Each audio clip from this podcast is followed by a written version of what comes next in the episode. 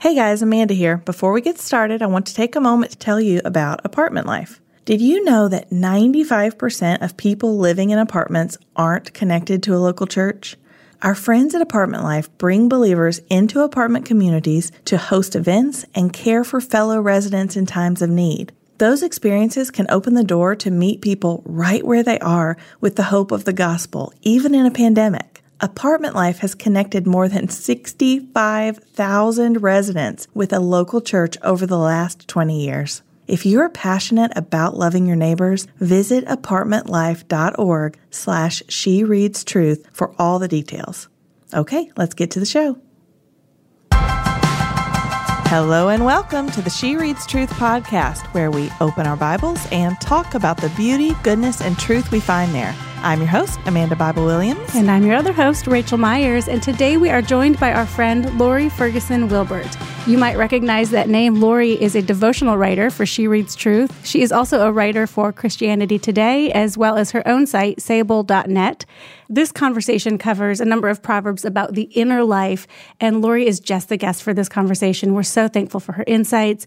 Y'all are going to really enjoy this episode. Let's get right to it. So, Lore, you just moved to upstate New York. Is that yes. right? Yeah. Is it upstate? Yeah, upstate.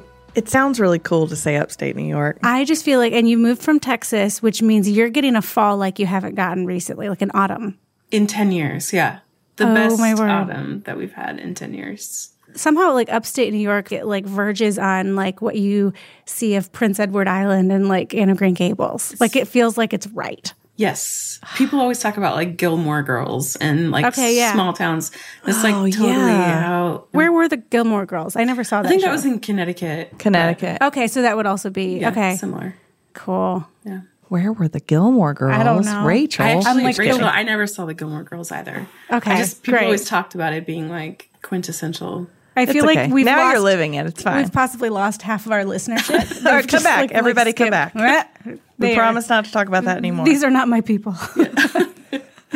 no, we promise. Stick around. So we are in week two of our Proverbs series. And the way that we've kind of formatted this, for those of you who didn't hear last week's episode, we've taken the book of Proverbs and we've sort of curated it in a way to organize the content in a way that we think will actually be a really helpful approach to this book. One could absolutely read it from chapter one all the way through 31. But what we've done instead is kind of divide the book into four big categories. So like starting with like what does the book of Proverbs, what is this wisdom about God? Starting with God and then turning inward to the inner life and that's what we'll talk about this week. And then it kind of goes toward like our immediate relationships, that's next week, and then sort of our relationship with the world. And so this week we get to talk about the inner life, which I'm excited about. And so we have Again, if you didn't listen with us last week, the readings for this week are a lot lighter. We're going to be reading like a little bit less than we would typically read. I mean, before Proverbs, we did the book of Daniel. So it was like these huge, big chunks of scripture that we were reading. But now we're reading these lighter passages and we're having these questions, reflection questions. And so we're excited for you guys to join us this week for the second week in the series. And we're especially excited, Lore, to have you with us to just kind of sit, like meditate together on mm-hmm. these passages on this theme of the inner life. I know that you read ahead, kind of prepared for this week, and Amanda, you and I did too. Like, what stuck out to you guys as you were kind of just looking at the Proverbs about the inner life? So much did. First of all, I just want to commend you guys. I loved this study. I haven't obviously done the whole thing yet, but I really just love the way that you parsed everything out and separated things out into smaller chunks because I think it's so, especially when we're talking about the inner life, it's so important for us to sort of do things in bite sized pieces because the inner Yeah. life is so complex. And we mm-hmm. oftentimes, you know, we just want to broad brush it or sweep it under the mm-hmm. rug or move past things. Yeah. And I think it's so necessary to go deep instead of wide when we're talking about the inner life. So Yeah, I just loved good. I loved the way that you guys formatted it this time. Well, we can credit last week's guest, Russ Ramsey, with that because he helped us develop this plan mm-hmm. years ago. Yeah. And then we sort of we took that same framework for this study. And you're so right that it is very complex. And when you just said, Raechel, that the readings this week are lighter, you meant in word count. Yes. And I, we, we knew that's what you meant. But in terms of subject matter, They're not lighter. it's not light. Yeah. It it is heavy, it is complex, and especially if, as we talked about last week, if we approach the book of Proverbs vulnerably and honestly, taking an honest look at what the word says and an honest look at ourselves and our world, it can get deep really quickly. Like we say at church, reading the word and then also letting the word read us. Mm-hmm. Yeah. And boy, does the word read us, Yeah. Especially in Proverbs. So, one thing that stood out to me and really just started with we have an introductory, sort of really short statement for each of these week long sections of the Proverbs study. And so, this one for the inner life, it's wisdom concerning the body, heart, and mind. And one of the sentences in this introductory statement says that we'll examine ourselves in light of the wisdom that God's word provides on these various topics that we're going to encounter this week. And the concept of self examination is really interesting to me, especially sitting where we do in time and space in history, and that we, you know, our American culture likes to, I think, romanticize self examination.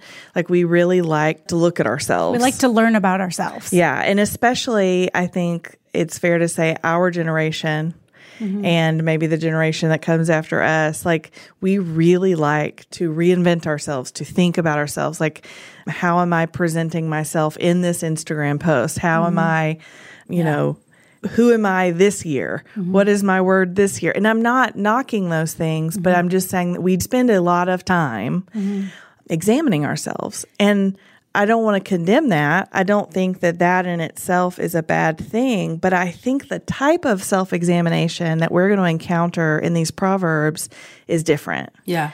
It is encouraging a different type of self examination that really does start like with that vulnerability and honesty.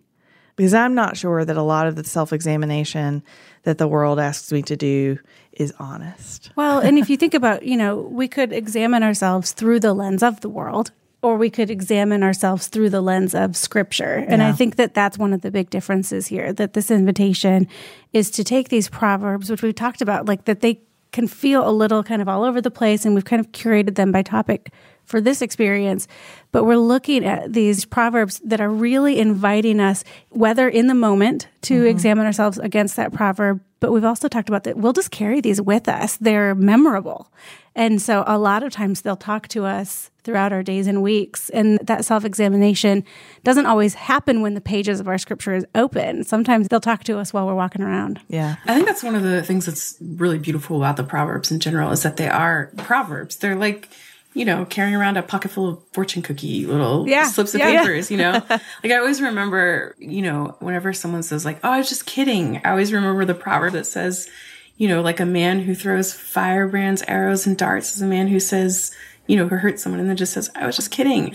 I'm like, that's the power of Proverbs is that we can like mm-hmm. stick them in our pocket and carry them around. And they're convictional. Yeah. They really are life changing and they're almost always painful. Mm-hmm. Because, really are. right? They're painful. Yeah. they're not like sweet and, There are some that are sweet, yeah, but, but most of even them but they're carry- convicting. Yeah, Yeah. they're all convicting. Mm-hmm. They really do. They are. Yeah. I when they we kind of when demand Oliver change. when my 13 year old was a babe when he was two we started going through the ABC Bible verses and it just happened of course that the letter A was Proverbs 15:1 a soft answer turns away wrath but a harsh word stirs up dissent so that was the first verse that I ever taught him and it wasn't that I was intentionally going like what will be the first scripture I teach my mm-hmm. firstborn child It was just on top of the stack. it was just on top of the stack. but last week or the week before, he had just kind of snapped back at his sister. And I looked at him and said, What is the first scripture I ever taught you? You know, and he quoted it right back to me. Yeah. He's like, You're right. But like, it's talking to us now and it's actually shaping our relationships even now. And they're true, they hold water. Well, let's go. Let's start. I mean, we're just going to take a slow start this week with the topics of seduction and strength. Nothing too deep. no, no big deal. I really appreciated this definition of seduction here in this introduction where it Yeah. defines seduction as being lured by false promises. Mm-hmm. I mean, ouch. Like, yes, that, you know, what is it that captivates and compels us? And you know, along with the word seduction, the word lust comes to mind, and not just in a physical way. Yes, also in a physical way, Sure. but also in just like what are the things that offer me those like quick promises of pleasure is the category we go to first, but also like control, mm-hmm. comfort, easing my mind. Like it reminds me of in the prophets, like they say peace, peace where there is no peace, you know, mm-hmm. and that kind of thing. like a So- dullness. that's right. Yeah. So let's talk about these. Let's read some of these. Lore, are there any of these that stung a little or stirred something in you as you were reading? Yeah, I think Proverbs 24 7 wisdom is inaccessible to a fool. He does not open his mouth at the city gate. I just thought, man, like we, of course, so much about scripture is about getting wisdom and going mm-hmm. after wisdom and seeking Yeah. wisdom and finding it. But like, it's not accessible to a fool. Like, a fool can't even get it. And so it just made me, oh man, I want to like keep my mouth shut until I'm like Yeah. not foolish or mm-hmm. until Yeah. I can have God's wisdom or God's word in my mouth instead of just so much of the earthly wisdom. And like I don't want to be a fool. I don't want to be a fool, but I think we can get like really seduced by people who open their mouths like untimely times. We think that that's there's something really seductive about that. There's something really seductive about becoming, you know, an influencer or you know mm-hmm. having power or being attractive or there's just sed- seduction in those things and really ultimately a lot of those things are foolish things. Mm-hmm. Yeah. it's like a heroic vibe, but it's a false heroism. So much of this, I think this is going to be common as we talk through Proverbs this week and even in the weeks to come, that I find it hard to find my words sometimes when I'm thinking through and trying to articulate what it is that I feel like the Lord is teaching mm-hmm. me, you know, because it's it's almost impossible, I think, to read so many of these and not go to application. You know, I mean, we try to read scripture and say, okay, what does this mean? Before we automatically go to what does this mean to me? Or how am I going to live this? But Proverbs, in just the power of few words, right? Even in the way, the format of the book is it, it speaks and it speaks loudly. The verse right before that, that ends, it ends with the phrase, victory comes with many counselors. And there are so many times throughout the book where community Yeah. is, you can hear the echoes of like community and that we were built. You know, we were talking about when we first signed on and said hello to each other that it's, it's so good to see faces mm-hmm. because so many of us are starved for connection right now, but that community is not just about how it makes us feel, you know, and mm-hmm. about camaraderie and fellowship. It's also about wisdom and having counsel and being surrounded by people who love what God loves. You know, on the topic of seduction and strength, I was just walking through this day, I think last week, and the questions really got me. I mean, especially with the scriptures that are laid aside them. But question one for that day is like, what's the most powerfully seductive voice speaking into your life right now? And I like the, our definition for seduction, which is like that, like counting on false promises or being lured by false promises. And for me, I think so often I'm seduced by this illusion of being in control. And for whatever reason or of whatever thing. Mm-hmm. But then the follow up question is like, what is the God given longing of your heart that lies just beneath the desire you just named? And the God given desire that lies beneath my desire for control is trust. Like, I want God to be in control. I want that. That is my God given desire. And so, even if you read Proverbs 18 10, it says, The name of the Lord is a strong tower. The righteous run to it and are protected. And when we're talking on the topic of seduction and strength, mm-hmm. I think, yeah, like that's actually my desire is to Yes. run to the name of the Lord and be protected, like to run to God as my strong tower. Yeah. That's really Yeah. good. When you think about question one, what is the most powerfully seductive voice speaking to your life right now? It's kind of, for me, Raechel, it's the opposite. It's like, Okay. I don't want any control. Like, I don't want to speak into X. Yeah. I don't want to be the voice. I don't want to have any power in Okay, or yeah. like any sway in those things. And I think Proverbs 24 10, if you do nothing in a difficult time, your strength is limited. And so my oh. like drive so often is just be like, I'm out. I'm going to abdicate. My Yeah. voice is not as important in this moment. I, you know, there's other people who can speak to that. And I think, oh gosh, if you do nothing in a difficult time, your strength is limited. Like strength is limited. Yeah, like our strength is actually becomes stronger mm-hmm. under the Lord when we do move toward the things that He's calling us to do, even in difficult times. And so, yeah. And so both of these are like wisdom that yeah. we're learning, mm-hmm. and Scripture is reading us, yeah. and Scripture instructing us and growing us in wisdom. Because now, like as we learn this, and as we kind of examine our relationship with the Lord, I'm grateful for this tool, for this reminder now that when I am kind of grasping to be in control of something to go, the name of the Lord is a strong tower. The righteous run to it and are safe. Yeah, run to it. Run to the name of the Lord. or stroll to it. I'm yeah. going to run to it. I don't need to be the strong tower. Yeah. Like, how many times do I need to hear that in a day? Yes. Yeah. Yeah. I mean, it's just like if there is an actual storm coming, I run to a shelter. Yeah. Yeah. Right. And that's the image. Okay. So another one from this same day in Proverbs 25, verse 27 It is not good to eat too much honey or to seek glory after glory. Hmm. I thought about Toby, our six year old, because he saw a picture of honey, like a honey jar the other day, and he was like, Have I had honey? I was like, Yeah, you've had honey. Because he's been in the States for two years. I'm like, You've had honey. But he couldn't remember. And so I was like, Well, let's try it again. And so I put some on some bread and he tasted or whatever. And it took him a minute and he was like, Yeah, oh yeah, I like that. That's Aww. good. And so then he asked for some, like right before bed. He was like, I want some more honey. I was like, you know what? Maybe not right before bed. Like that's kind of a breakfast thing. What if we have that for breakfast? But he kind of lost his sweet tooth, but it's come back. Mm. And so we have to keep an eye on that kid because he will eat himself sick if we let him, which all of my kids have gone through this phase. So it, you know, feels right. But it's only a phase. I think like a lifelong also, situation. Raechel's yes. like, get honey oh, no. over there. Uh, it's also me with the Trader Joe's dark chocolate peanut butter cups? Yes. Oh yeah, I've got some in my fridge. Yeah. Oh, in the fridge. Yeah. Not That's don't so freeze smart. them. That's too much. Wait. But the fridge, it's just the right amount of temperature. Mine are in the pantry and every time I eat one, it gets on my fingers. Yeah. No. You've just changed my life. I'm here for you. Thank you. So I okay. may not have watched Gilmore Girls, but I I know how to eat a peanut butter cup. You know the important yeah. stuff. the important stuff that involves dark chocolate. Mm-hmm. But yeah, so I read that and I thought, oh, this reminds me of Toby and seek glory after glory because I'm like you Lore, in that can you just give me a behind the scenes job? I want to take the back seat. I don't want to be in the driver's seat, that sort of thing.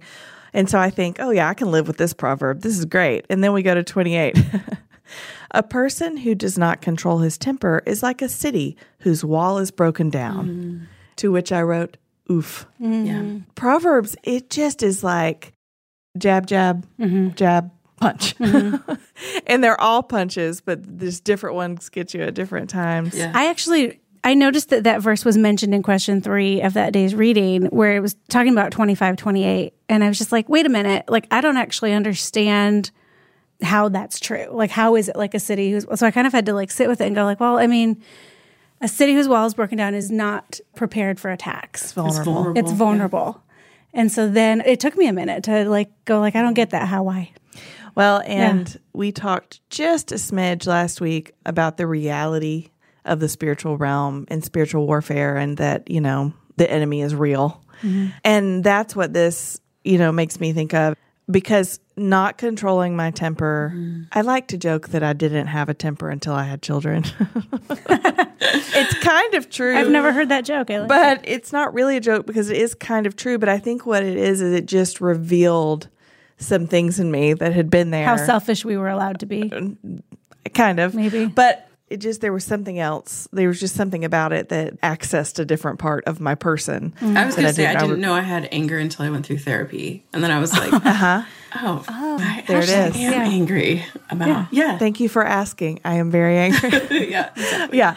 But I think when I lose my temper, mm. it is giving in to I am listening to a seductive voice yeah. when I give in to that. And it is a version of kind of what you just described of wanting to be in control, mm-hmm. of like, you know, this cannot go on. I'm going to escalate because this has to stop or whatever. I'm mm-hmm. responding to something.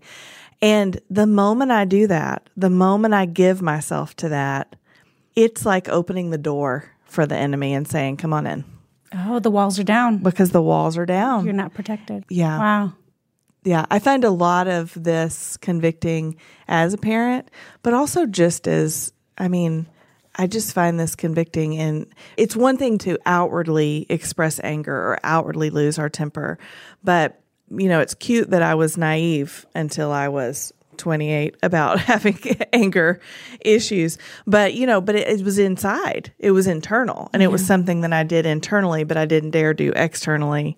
Anyway, yeah, I'm told you guys, Proverbs will just get you. They'll get you. That's kind of another form of seduction is to believe that we're like free of sin in some way because, Yeah. you know, and then Really? another, you know, situation or circumstance in our life is going to sort of rub us that way and it's going to come out. It's like a minute ago, I was like, I don't really struggle with control, but you know what? Getting a house renovated, like moving into a fixer upper, Yeah. you suddenly realize like, I just need, you know, I need my contractor to stop hammering right now or whatever. Like, I'm just Yeah. like, ah, I need this to happen. And you just, you know, it can be a really seductive lie to believe that we're like, oh, I don't struggle with that. That's not my personality. And I think God wants all of us to be formed all the way through. The complexity of our bodies, our minds, our spirits, our everything have to be conformed to Him fully. Mm-hmm. And so He's going to use, you know, He's going to use children for you. He's going to use therapy for me to root out those forms of anger that are coming out and, you know, ways that I, you know, moments that I check the spirit. I call it like checking the Holy Spirit at the door. Oh, wow. because that's like, you know, when I let my anger out in a situation or something like that, I just think, yeah, I don't get to do that. I'm a Christian and we don't get to check the fruit of the Spirit at the door of our homes or our children's conversation with a child or mm-hmm. in therapy or any of those places. The Spirit comes with us. This is where we sit down and have a conversation about the inner life, but we mm. talk about the inner life through the lens of scripture, and not the world. And it mm-hmm. really does, it slices.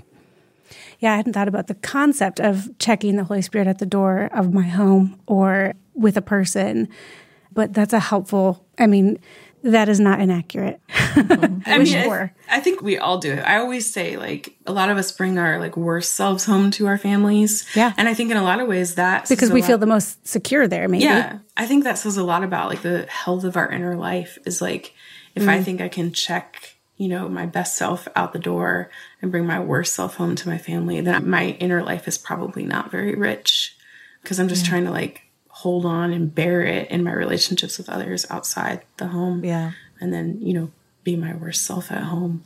You just let it all out. Yeah, home. that yeah. that tells me, hey, I've got some inner work to do on my uh-huh. inner life. So, for Tuesday's reading this week, which is day nine, we talk about health and happiness. And this was one that I actually struggled to draw the connection with. Even in my reading last week, I just thought, yeah, like I get how, I mean, we know that taking care of our bodies is important. And we, of course, know that our spiritual lives are important, that our spiritual health is important. But as I was reading the Proverbs for that day, I was like, yeah, it feels more like we're talking about physical health as a byproduct of spiritual health. And I, I was trying to kind of get to the bottom of that. And then I found the bottom of that. I think I started unpacking that with my friend Jessica and and I just realized like, oh, so yeah, maybe this is not prescribing like, hey, take care of your body. Like there's none of these proverbs that are doing that, though we do know that we see that in scripture. But what these proverbs are telling us, they're telling us that when we're spiritually well, often, not always, but often we are more physically well. And when we are spiritually unwell, we are sometimes also physically unwell. And that's not in all ways. But it kind of helped me kind of think back in my life. Have there been times where I've been physically icky and actually been able to draw a direct line to, you know what, I'm there's something else that I'm not dealing with. And sometimes that can be as simple as something like, I'm not taking time to rest because I am so sure that the world will fall apart that I hold all things together. You're busy being in control. I'm busy Not being you. I'm talking about sure all of that, that we, Yeah. but also that can be me. That's Yeah. okay. We can really this can be Raechel's therapy Been meaning to session. talk to you about this. Thanks. Yeah. But when we aren't resting because we think that we have to hold all things together, and we know, of course, that Christ holds all things together. But I've been able to look back over the last couple of days because this is one of those things that has spoken to me over the last several days. Mm-hmm. You know, where's my physical body impacted by spiritual unhealth? I kind of want to to add on to what you're saying a little bit. I want you to. Yeah. Because I really struggle with the not all issues in our body are because of like issues in our own lives. There's Right. systemic traumas that, you know, our bodies are bearing on them the traumas of our grandparents and their grandparents in a lot of ways, or the sins of our parents and the sins of their parents in a lot of ways. And then there's, of course, like the sin of Adam that has led to the fall Right. and that has led mm-hmm. to just brokenness, you know, across the world. And so, yes, there is, I think, a direct correlation between like the way that we are cultivating our inner life with the Lord and walking by the Spirit and the health of our own body. But I want to be careful to not say, like, I think there are some people with some really beautiful, rich inner life, healthy, growing, love the Lord, and are, Yeah. you know, living in very, very, very broken bodies. And I think for me, that says, that speaks an almost more powerful truth like a tranquil heart this is from proverbs 14.30 a tranquil heart is life to the body but jealousy is rotten to the bones. I think in my life i look at my body and i've gone through you guys know this we're pretty public about this. We've gone through infertility and repeated mm-hmm. pregnancy loss. My body has like bears the scars of that not just the physical scars of Right. ectopic pregnancy but mm-hmm. also just the mental emotional spiritual scars of pregnancy loss repeatedly. Mm-hmm. What gives life to my body is not you know a perfect theology and all these things. But i think what gives life to my body is a tranquil heart is like a contentment that this is the story that god has for us. It's not the story we would have chosen. And i think in a lot of ways it looks to the world like a broken story. They would look at my body and they would say there's something broken you know infertility or barrenness. There's a brokenness there. And they might say well it's because there's a sin in your life. And i would say you know mm-hmm. what? The Lord has been so good and sufficient and faithful and kind to us in this. And that's hard to say, but I just think there's a tranquilness to our contentment in this as it is right now. And that is what gives life to my body. Even if to the world it looks like a broken body, I feel life in my body in a way, I would say this year, in a way that I haven't before in some ways. In some ways, I've come to peace with the brokenness of my body, come to peace mm-hmm. with the That's a hard thing to do. it is a really hard thing to do. And I think mm-hmm. that's why it's so important to cultivate a rich inner life because mm-hmm. Yeah. because we are dealing with I mean if we look at 2020 right now, we're just dealing with so much brokenness. It's so important though for us to have tranquil hearts, Yeah. contented hearts and Yeah. And then 1722, right beneath that, Lori just says, a Yeah. joyful heart is good medicine. good medicine. Yeah. But a broken spirit dries up the bones, that joyful heart. There's so much. And you know, I mean, this is the thing about Proverbs that this thing is sometimes true. That Proverbs isn't saying if you're ill, this must be why, or this is a symptom of, but it also, like, I have found that Both to be and. Sometimes true. Yeah. You know, but I love that, like, that, having that joyful heart, having that tranquil heart. Like, these are things that like even living in a poor fallen world with broken bodies a tranquil heart is something that comes from the lord and a joyful heart the same Yeah. you can't not acknowledge the story of Job in a conversation like this, Yeah. where, you know, that drove his friends crazy. Well, you must have done something. Mm-hmm. This has to be for a reason that we can find and point out and name. The Lord doesn't always provide that kind of clarity. And I don't even know that it's fair to say that the Lord works in that kind of A plus B equals C fashion. You know, that's how our Yeah, brains think- work. Yeah, I think about But- the man in the Gospels that the disciples said, you know, was it because of this man's sin or his parents' Yeah. sin? or his parents sin. Yeah, yeah, 'Cause it's and one or the other. Yeah, Jesus Yeah. is like, no, it's because of my glory. It's so my glory can. And so I think it's it's so complex. It is really complex, and at the same time, it is like Raechel, you're talking about. Like I need to be right with the Lord Mm-hmm. in my life, and just trust that He's going to heal my body or solve my body or whatever is broken. He's going to Mm-hmm. heal that here or in the age to come.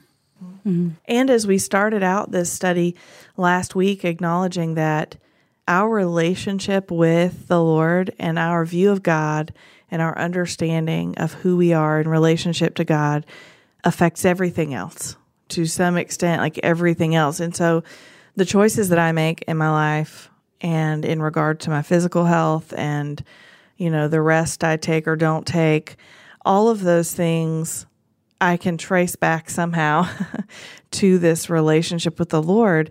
And those choices have consequences. Mm-hmm. And so I can make myself sick with worry. Mm-hmm. And it doesn't mean that, oh, I'm doing this to myself. This is my fault. But there's some sort of, we're just, we're circling around it. It's really hard to pinpoint it. There's some sort of connection. Mm-hmm. There's some sort of connection that we've been created with. Yes. And also, sometimes, for reasons that I will not even pretend to understand, God creates hearts without certain valves or without certain vessels or without, like, I don't believe that that's outside of God's control, mm-hmm. you know, but it's for his glory. Mm-hmm. And so these are hard, these are hard topics. We know our She Reads Truth community well enough to know that there are those suffering from chronic illness, mm-hmm. there are those suffering from an enduring infertility, loss of life, loss of children. This is the world that we live This is in. the fallen world. And so these are the parameters of our conversation because yeah. because this is our reality. And so it's important to wrestle, you know, just in the same way we wrestled a little bit last week with the word happiness mm-hmm. and an understanding of the meaning of the biblical text. I think we could do the same thing with health. Mm-hmm. That there is a physical health, there is also a spiritual and a mental and an emotional health. And we know that because we have a God who is immanent in our lives and in our world, that all of those things Mm-hmm. are under his reign. And then we get Proverbs 4. Like we get these What do we like get in Proverbs Well, I mean, what we're saying is like we don't have the control of what occurs in our broken bodies, but we see in Proverbs, you know, 14 and 17 that this tranquil heart, this joyful heart.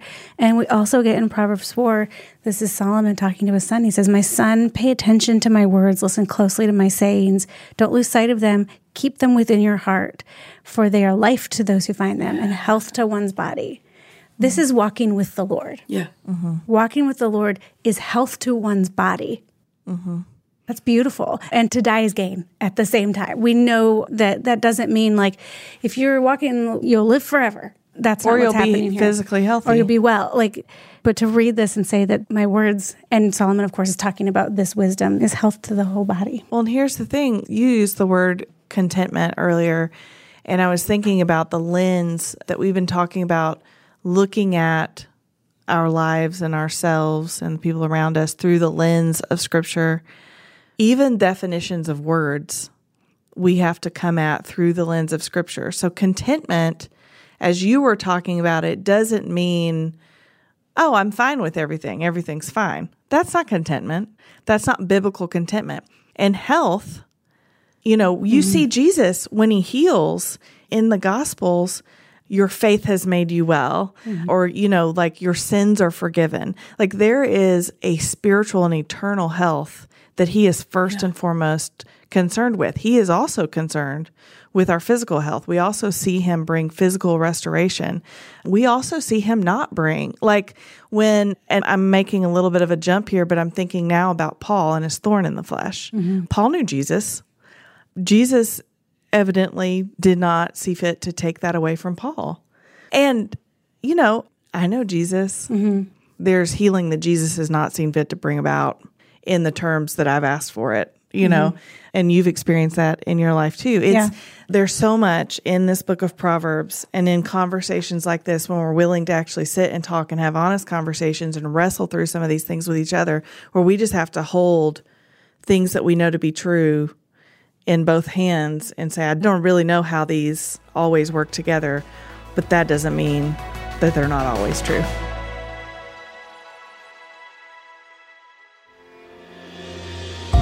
Hey friends, Amanda here. Believe it or not, Advent is right around the corner. And the best way to make sure that you don't miss out on this beautifully designed study book, our favorite study book of the year, is to sign up for the She Reads Truth subscription box. Our Advent 2020 study features daily scripture readings carefully curated for the Advent season. And like always, it's filled with Christmas joy, like favorite recipes, festive carols, and of course, some Christmas crafts.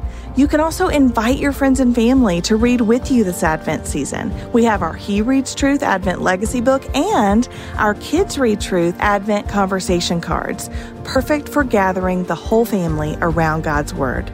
To read with us this Advent season, head over to shopshereadstruth.com slash box to subscribe today. That's shopshereadstruth.com slash box, B-O-X.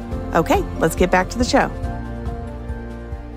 I'm always so comforted. One of my favorite narratives in the Gospels is when Thomas comes and Thomas says, you know, unless I put my hands into thrust my hand into mm-hmm. his side, stick my fingers in the nail hole, I won't believe. And Jesus mm-hmm. comes and um, Dr. Barry Jones, he says that Jesus made his wounds available to Thomas for Thomas's healings. And I, what I'm really struck by is that Jesus still had wounds, even in his new body. I'm always struck by that because I just think, you know, we can be whole, one with Christ, united in every single way, and still have hmm. wounds, and our wounds are there to be made available to others. And so I just find that fascinating when we're talking about the human body.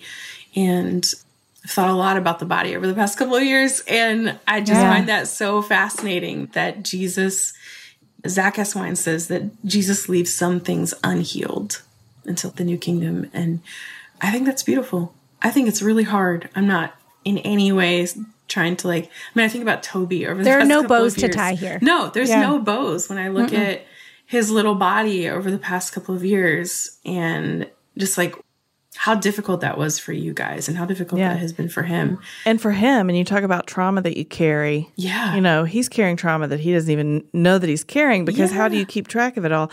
I saw a photo from earlier in the calendar year when he came home. We had not adopted him yet, but I have a photo from earlier in that year and it's his sweet little torso and like you can see a scar, but that's the only his first heart From his surgery first scar. surgery. That was his only scar. And now, I mean, the kid is riddled with scars and it is the terrain of his body and his specifically like his chest and his back and his abdomen like it's gnarly you know but like it's beautiful. Mm-hmm. Like his scars tell a story. But i've thought often i wish i could remember who because i didn't come to that acknowledgement on my own or that realization on my own about Jesus's scars and his glorified body, but that Toby's savior has scars and hmm. he also has scar and what a level of like Jesus is our high priest and can sympathize with our weaknesses and you know that so many of us carry various types of scars, ones we can see and ones we can't see, and that our Savior would have experienced trauma and have his own scars that tell his story. Beautiful. It is so powerful mm-hmm. and so above and beyond what I would ever think to ask of a God. You know, like, And if you were going to make up a God, he wouldn't have scars. no. This is our God. Yeah. Lore, you mentioned that you've given a lot of thought to the body over the last several years. And you wrote a book called Handle with Care that released so ironically a week before everyone went into quarantine, a book about touch. Yeah. Talk to us a little bit about that, about the book and how that was intended to be received, but also how was that maybe differently received in the climate that it landed in? Yeah, I think here's the reality. And I think all truth is God's truth and all truth lasts, you know, Amen. far beyond our own intended target or any of those things. So I mm-hmm. might have had a lot of intentions for the book. My hope was that that book would be read, you know, in small groups of two or three I remember small groups. yeah, right. Remember those archaic mm-hmm. things? My hope was that the book would be, you know, brought into therapy rooms. My hope was that it would be a book that pastors could, you know, put into action in their lives with the people that they serve and love. And yeah, I think, you know, talking about the Proverbs, you know, the Lord directs our steps. We can make our plans, but the Lord directs our steps. And so, you know, I was faithful to write the book. I was faithful to get it published by God's grace. And it did. It came out just a few weeks before we all went on lockdown. And at first, it felt like a real cosmic joke. I'll be honest with you guys. I just was like, what?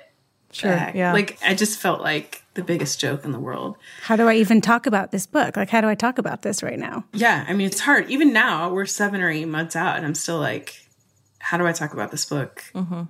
And I think Physical touch. What's the subtitle of the book? how Jesus redeems the power of touch in life and ministry is the wordiest subtitle in the world. Nope, I like No, that. but it's clarifying. It's good. Yeah, so I just walk through, you know, the gospels and the way that Jesus interacts with the body. But I was going to say this. I think where I've landed now, 7 months out, is I think the most powerful chapter of the book is in the very end where I talk about remember you're part of a body, you're part of a body of Christ. Remember Christ's body.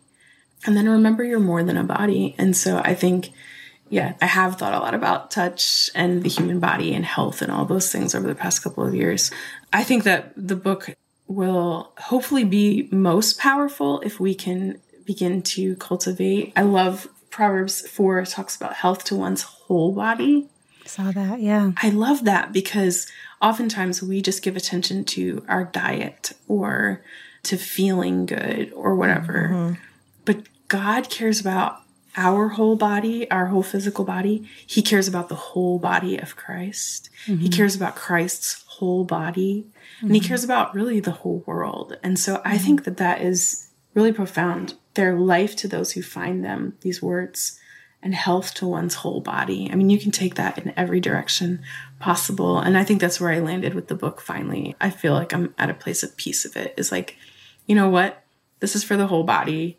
Mm-hmm. Take that however you will. And it doesn't have to be about touch, it could just minister to someone's body just as they mm-hmm. are. Mm-hmm. And And that book has a long life ahead of it. It wasn't a book for six months or nine months. It's got a long life ahead of it. Thank yeah. you for saying that. I kind of petered out. I'll be honest. I just was like, I can't, I can't. I get that. you know, the most important time for a book is in its first, you know, a couple months after it releases. And What do you do? yeah, what do you do? So I But that, that book's going to minister to a lot of people. thank you for saying time. that. I'm kind of at the position where I'm like, you know what? I talked about it. I'm kind of done talking about it. I mean, I'll talk about it with whoever asks, but I'm not, I can't promote it ceaselessly this year. So Yeah. that's where I am. Yeah. I get that. Thanks for Well, you asking know- about it though.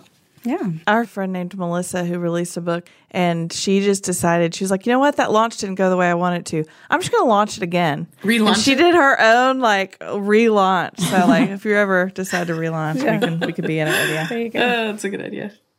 All right, well, another easy topic. Another easy topic Yeah, let's go. adversity and anger. day ten. cool, cool, cool. I like that there has been at least two oofs so oh far yeah. in this oh episode. here, I got a good one. Oh, right there's here. a good one right there. Uh-huh. We'll get to that in a minute. Proverbs seventeen fourteen. Well, let's get to it now. To start a conflict is to release a flood. Stop the dispute before it breaks out. I mean, that's clear as day. Stop the dispute mm-hmm. before it breaks out. Mm-hmm. I'm just going to say that these are words. I think I'm going to put this on the wall of my home. And just, I have some giant post its. Highly recommend giant post its, by the way. Link to them in the show notes. Just write a Bible verse, stick it on the wall. Yeah. Subtle hint. Well, to then they, they get the to whole talk to you all week. Listen, mm-hmm, mm-hmm. I actually loved from this, and this is dumb, but I thought I was funny. But it also helped the one from Proverbs ten twelve that hatred stirs up conflicts, but love covers all offenses. And it made me think of ketchup that like Oh, you put ketchup on anything. covers a multitude of cooking problems. That's funny. Love But- is ketchup. yeah. That's a t shirt. Wait Sure. minute. that is a good But- t-shirt. Yeah, sure. But I mean, it's true. It's funny. Mm-hmm. But there's also such truth to that that love covers up so many offenses. Mm-hmm. Like that a great majority of the time, the best response we can give is just love. So here's a question for you guys. I think Yeah. with those two, you know, the ones that you guys just both mentioned, I think we're in a time right now where, you know, to speak your truth is like the thing, you know, or Right. to just air your grievances or say what's, I have to be honest about what's on my heart or whatever. I'm saying that sarcastically.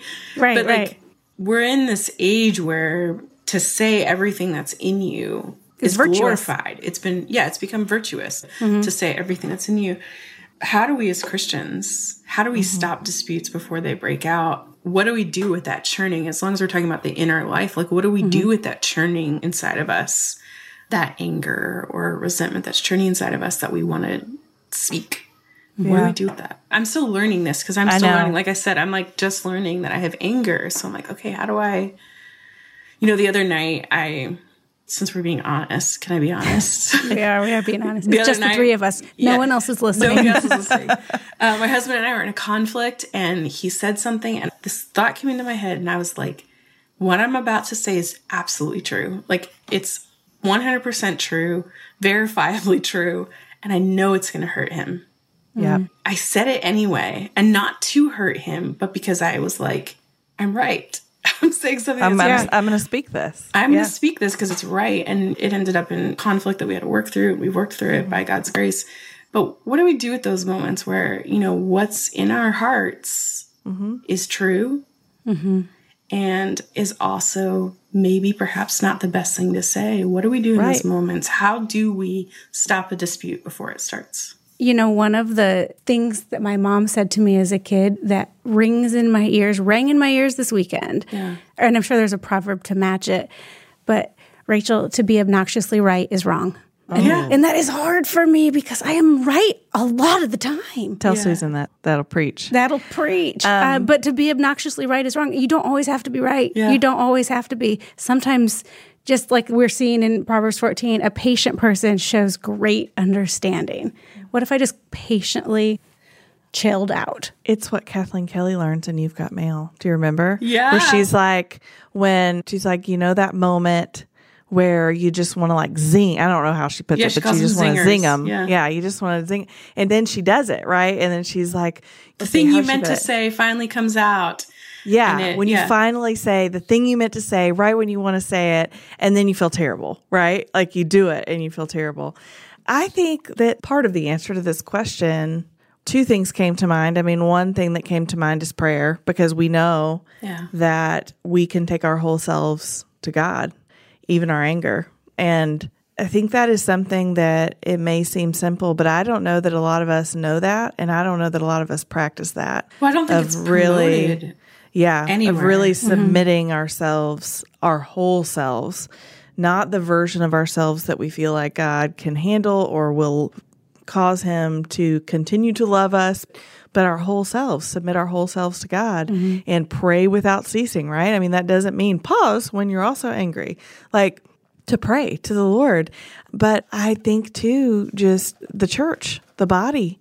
You know, you can also ask is it appropriate to voice just all the things in the context of the church community and the body of Christ? But I do think that we can have circles and we have to have trusted whether it's a spouse or a friend or just mm-hmm. someone that we can we can confess to the Lord. But I think there's also a lot of power in confessing to a person and saying not for the purposes of forgiveness you know like I confess my sin to God mm-hmm. but also to acknowledge our sin As to, the body to other people as the Yeah. body of Christ so that we can mm-hmm. speak truth to one another and find some fellowship in our struggles I love that you say that because I think, men, so often we're tempted to sort of speak the honest truth to uh-huh. the one that we know it's going to cause conflict with. Mm-hmm. Like in that illustration I just gave you, I should not speak in anger toward my husband to my husband. But there mm-hmm. are times where I can feel angry about some other situation that I can mm. bring that to my husband and he is able to diffuse that anger in me mm-hmm. by the grace of God. And so there are times I love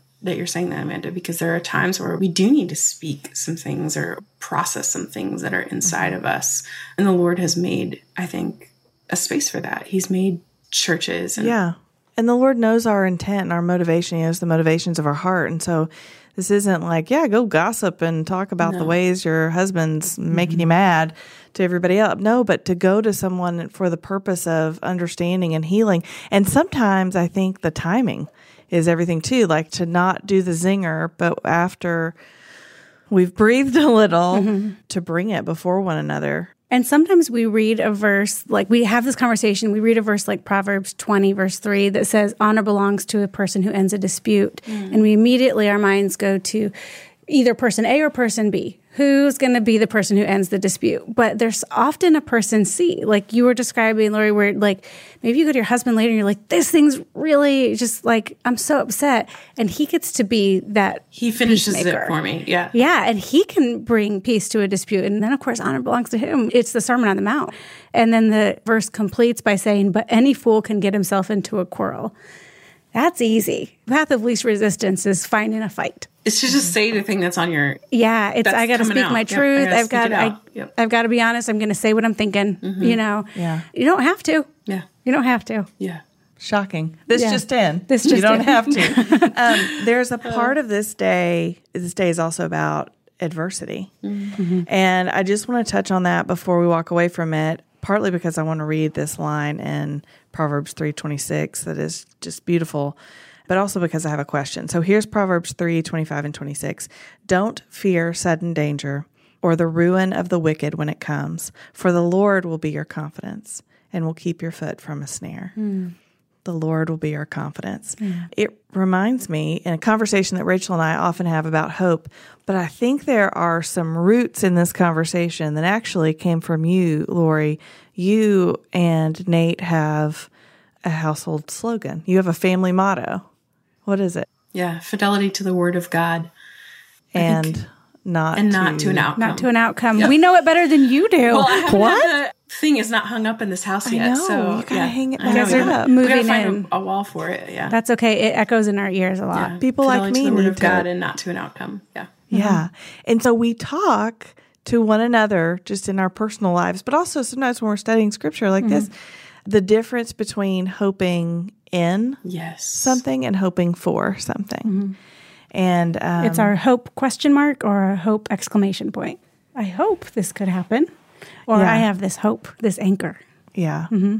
And so it reminds me of your motto. Uh, do you call it your motto? What do you call it? I actually don't call it anything. We just call it a hmm. saying in our house. There you go. I think it's the Wilbert family motto. Little mantra. I like it. But it's, I think that's important. The Lord will be our confidence. Yeah. He will mm-hmm. keep our foot from a snare. Our hope is in God, not in an mm-hmm. outcome. Mm-hmm. Our fidelity is to God, is to the word of God and what we know to be true, not in the outcome that we think we need, we think we deserve, we, whatever it is, whatever the case may be.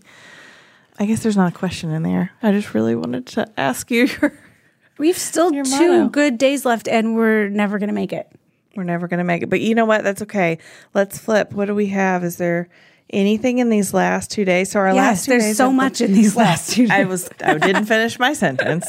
Is there anything in these last two days, Lore, that you really want to hit on before we pivot here toward the end of the episode? We have day eleven, counsel and instruction. And then what do we have? What's day twelve? Day 12, humility and pride. Ouch. Oh man, we're missing so much. I really wanted to hit on Proverbs 13. The one who walks with the wise will become wise, but a companion of fools will suffer harm. I mean, that's a proverb that I have in my pocket often because I just mm. think I want to surround myself with not just wise friends mm-hmm. and wise leaders, but also like what am I ingesting on social media? Is mm. it wisdom or is it foolishness or is it angry people or is it whatever you know hashtag activism or whatever like am i mm-hmm. surrounding myself with the wise or am i surrounding myself with fools mm-hmm. so it's just a hard. question that i'm asking myself all the time That's good. Yeah. And I think sometimes it puts us in a seat that like I don't want to be in. I don't want to judge who's wise and who's a fool. It just it makes me want to just sit down for a little mm-hmm. bit. Like I'm just gonna use the screen time function which is on a my great phone. great thing to do Great Yeah. thing Yeah. to do. And just like it's okay to step back from that stuff. And Proverbs 3, 5, and 6, you know, how many times have we heard these verses, but how revolutionary are these verses, especially in the time in which we live? Trust in the Lord with all your heart. Do not rely on your own understanding. In all your ways, know Him, and He will make your path straight. I mean, every There's a reason that this is a memorable passage. Yes. There's a reason. and I mean, you can take it phrase by phrase, and it is almost at the opposite of what the world would have us do or would tell us to lean is not on your own understanding. Instead, we're going like, no, like I've got to possibly like it must be that I know best. yeah mm-hmm. Yeah. It's interesting. I actually read that second line, the lean not on your own understanding, and I just thought, oh, that's the garden. Like mm-hmm. that's what Oh, yeah. happened in the garden. I mean, Yeah. we like to go back to the garden at least once per series. And so here we mm-hmm. are. But that's what Adam and Eve did. They leaned on their own understanding. Mm-hmm. Well, I think even just the way that you know that Emmy phrased the question, "Did God really say?" made her sort of recall, you know, what mm-hmm. God said, but she added to what God said. Yes. Uh, yeah. She changed what God said, and mm-hmm. that's where you know a whole host of mess came from that. Yeah. a whole host of mess. Well, and that goes right into humility and I'm a pride. writer. Yeah. Good. All right, good. All right, good words for living. But humility and pride. In this introduction, there's a C.S. Lewis quote Pride leads to every other vice. It is the complete anti God state of mind. Mm-hmm. It comes from a fundamental misunderstanding or misapplication of who God is mm-hmm. and who we are. And yeah, in the garden, like to be like Him. Mm-hmm. No, no, no. I got this. I will be like God. And we sometimes think we're good at humility.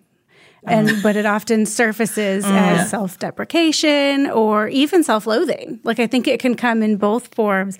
We were talking a little bit about pride in the book of Daniel because there was just oh, a yeah. lot of kings and a lot of pride Oh, at play.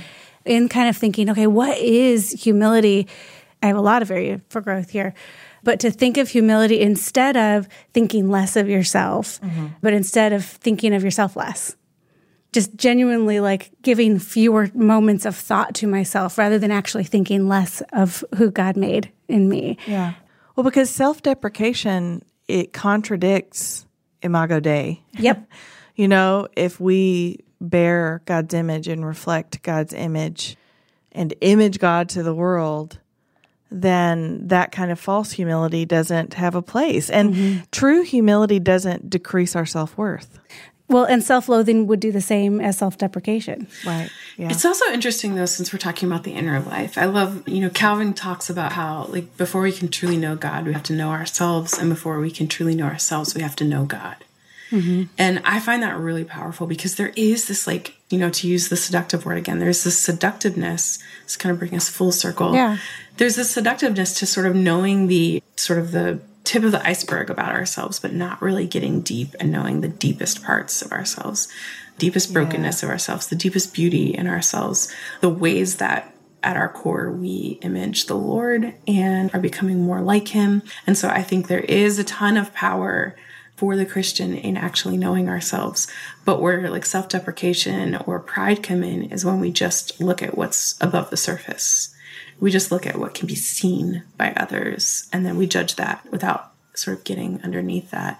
And I think that's why it's so important to cultivate a rich inner life because it's so much more important what's like not being seen. it's so tempting to just out of sight, out of mind. Yeah. Mm-hmm. Get by. you know, and to focus everything that is seen. It doesn't mean that everything is seen is unimportant, mm. but like what you said, like it's not all there is and it's not the most important. But goodness, it's tempting. This is all so incredibly convicting. Mm-hmm. And even the first question on day 12 was what is the difference between confidence and pride? You know, because we just read in day 10, for the Lord will be your confidence. Mm. And so there is a place for confidence. Confidence is not anti God, but confidence in the Lord actually requires humility. Yeah. And so it is. That's interesting. I'm going to be thinking about that little Calvin roundabout you just gave us. I love a good Calvin roundabout. David Benner wrote a great book called The Gift of Being Yourself, where he kind of unpacks that, and it's really beautifully done. Oh, good. Yeah. There's so many good books. We're going to link them. Can we link them in the Yes, the show notes are going to be.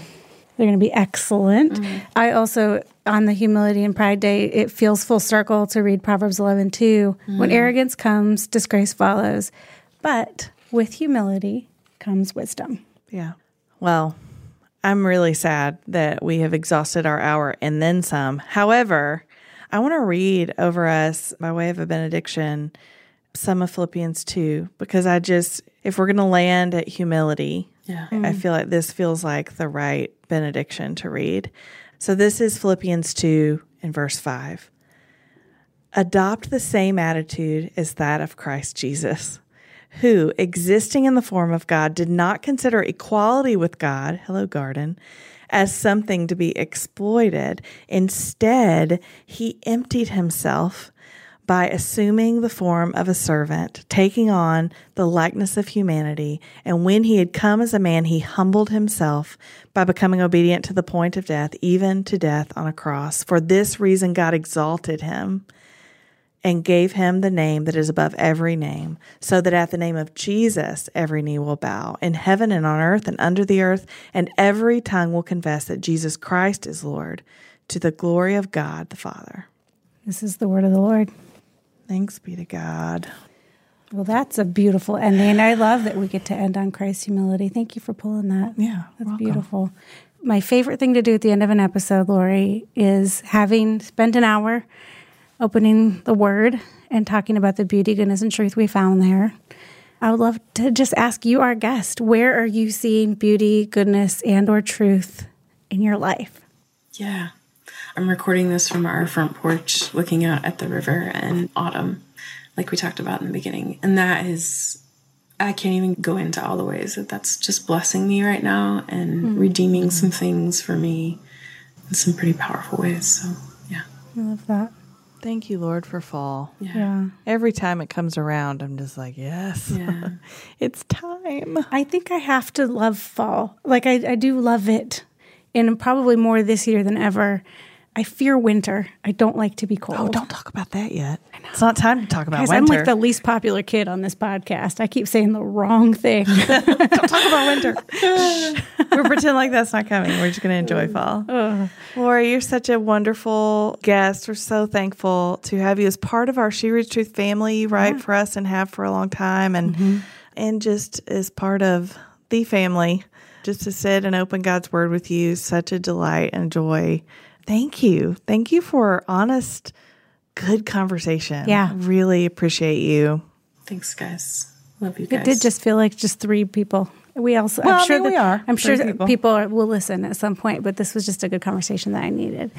Next week, we will be in week three of our series. So we will, having looked first in week one to Proverbs about God, week two, Proverbs about the inner life, we're now going to look at our relationships, mm-hmm. Proverbs about parents and children, and so forth, work relationships, marital relationships. And that will be with our friend Jackie Hill Perry. One and only. The one and only. And so next week is going to be great. And until then, Lore, what do we say? Keep opening your Bibles.